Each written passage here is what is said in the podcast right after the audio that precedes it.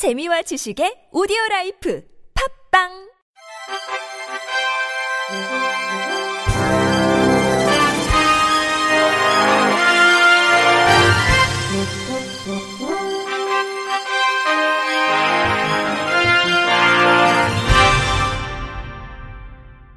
청취자 여러분 안녕하십니까? 1월 12일 금요일 KBS에서 전해드리는 생활 뉴스입니다.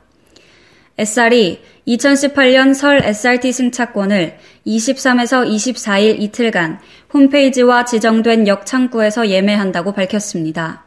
23일은 경부선, 24일은 호남선 승차권을 예매하며 홈페이지에서는 오전 6시부터 오후 3시까지, 지정된 역에서는 오전 9시부터 11시까지 2시간 동안 이루어집니다. 예매 대상은 2월 14일부터 18일까지 운행하는 모든 SRT 열차 승차권이며 인터넷 70%, 역창구 30%가 각각 배정됩니다. 인터넷으로 예약한 승차권은 24일 오후 4시부터 28일 자정까지 결제해야 하며 결제하지 않으면 자동으로 취소됩니다. 승차권 예매 후 남은 승차권은 24일 오후 4시부터 판매합니다. SR은 설 SRT 승차권 예매 편의를 위해 2018년 설 승차권 예매 전용 홈페이지를 19일 오후 2시부터 운영할 예정입니다. SR 관계자는 설 승차권은 한 번에 최대 6매까지, 1인당 최대 12매까지 예매가 제한된다며 또 SRT 앱과 자동 발매기에서는 설 승차권을 예매할 수 없다고 말했습니다. 대상 기간 동안에는 SR과 코레일 간의 온라인 상호 발매도 불가합니다. 이 밖에 동일 시간대 열차는 중복 예약되지 않으며 장거리 이용객을 위해 단거리 구간의 승차권은 예매 대상에서 제외됩니다. 이승호 사장은 설 이용객들을 위해 SR은 총 30만 5,860석을 공급할 것이라며 편안한 고향길이 되도록 최선을 다하겠다고 말했습니다. 옥산에서 오창고속도로의 개통으로 천안에서 청주공항길이 40분대로 줄어듭니다. 국토교통부는 충청 내륙 지역에 위치한 옥산에서 오창고속도로를 오는 14일 개통한다고 밝혔습니다.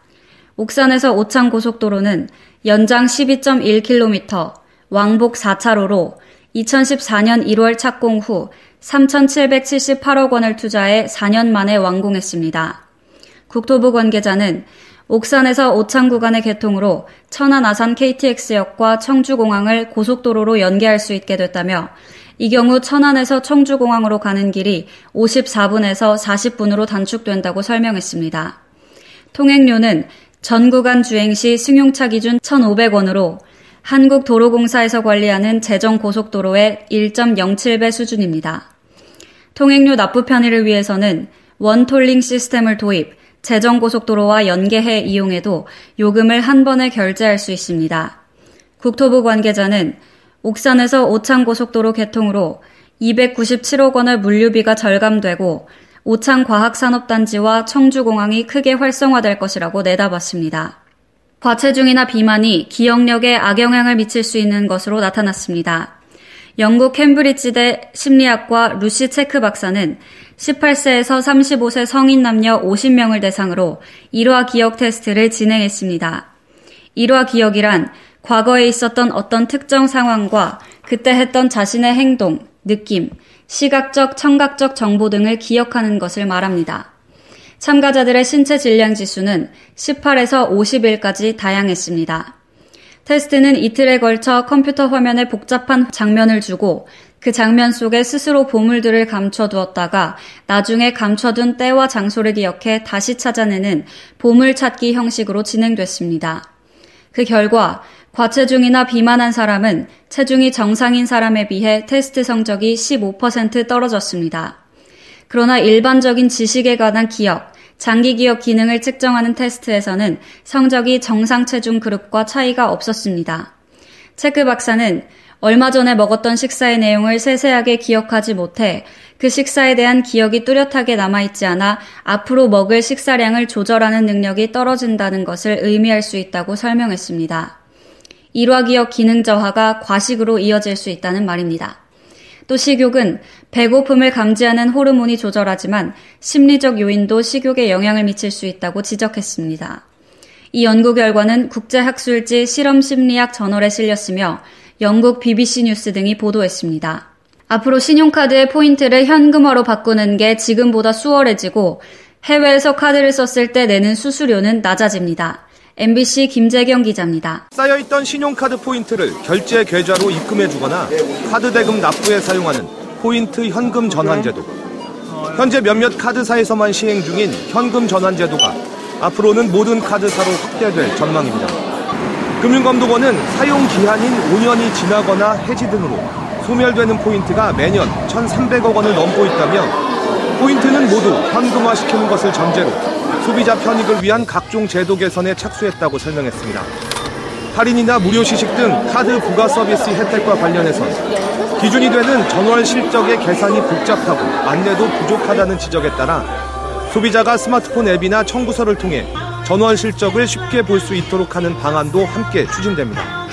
또 대부분 카드사들이 해외에서 카드를 쓸 경우 비자 등 국제결제 브랜드의 수수료 등을 소비자에게 전가시켰지만 앞으로는 카드사가 이를 부담해야 합니다. 금융감독원은 올해 1분기 안에 각종 관련 표준 약관을 개정하기로 했다며 다만 시행은 해당 업체들의 시스템 개발 등 준비 기간에 따라 조금 늦어질 수 있다고 덧붙였습니다. MBC 뉴스 김재경입니다. 항공우주기업 보잉이 226kg에 달하는 무거운 짐을 싣고 운반할 수 있는 거대 드론을 공개했다고 IT 매체 더 버지가 보도했습니다. 보잉은 이 드론을 무인 수직 이착륙 화물 비행체 프로토타입이라고 명명하며 이 드론이 향후 자율비행 항공기의 선구자 역할을 할 수 있다고 밝혔습니다. 전기 추진 시스템에 의해 구동되는 이 드론은 8개의 로터가 달려 있어 수직 이착륙이 가능합니다. 드론의 크기는 길이 4.57m, 너비 5.49m, 높이 1.22m, 무게는 339kg입니다. 보잉 측은 엔지니어들이 이 드론을 만드는데 설계부터 제작까지 3개월밖에 걸리지 않았다고 밝히며 미국 미주리주에 위치한 보잉의 연구소에서 첫 번째 비행 테스트를 성공적으로 마쳤다고 덧붙였습니다. 보잉의 최고 기술 책임자 그레그 히슬롭은 이 드론은 보잉의 수직 이착륙 전략의 주요 단계라고 밝혔습니다. 이번에 선보인 거대 드론은 보잉이 미국 항공업체 오로라 플라이트 사이언스를 인수한 후 4개월 만에 나온 것입니다.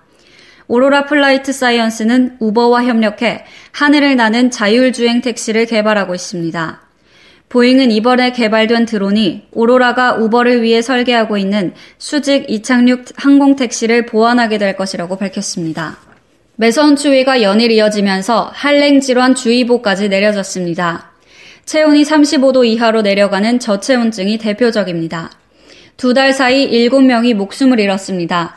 저체온증에 대처하는 방법을 JTBC 어환희 기자가 알려드립니다. 지난해 12월부터 어제까지 모두 245명이나 한랭 질환에 걸려 이 중 7명이 숨졌습니다. 지난해 같은 기간 156명이 걸려 1명이 숨진 것과 비교하면 크게 늘어났습니다.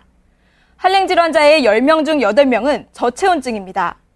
정상적인 경우 체온은 36.5도입니다.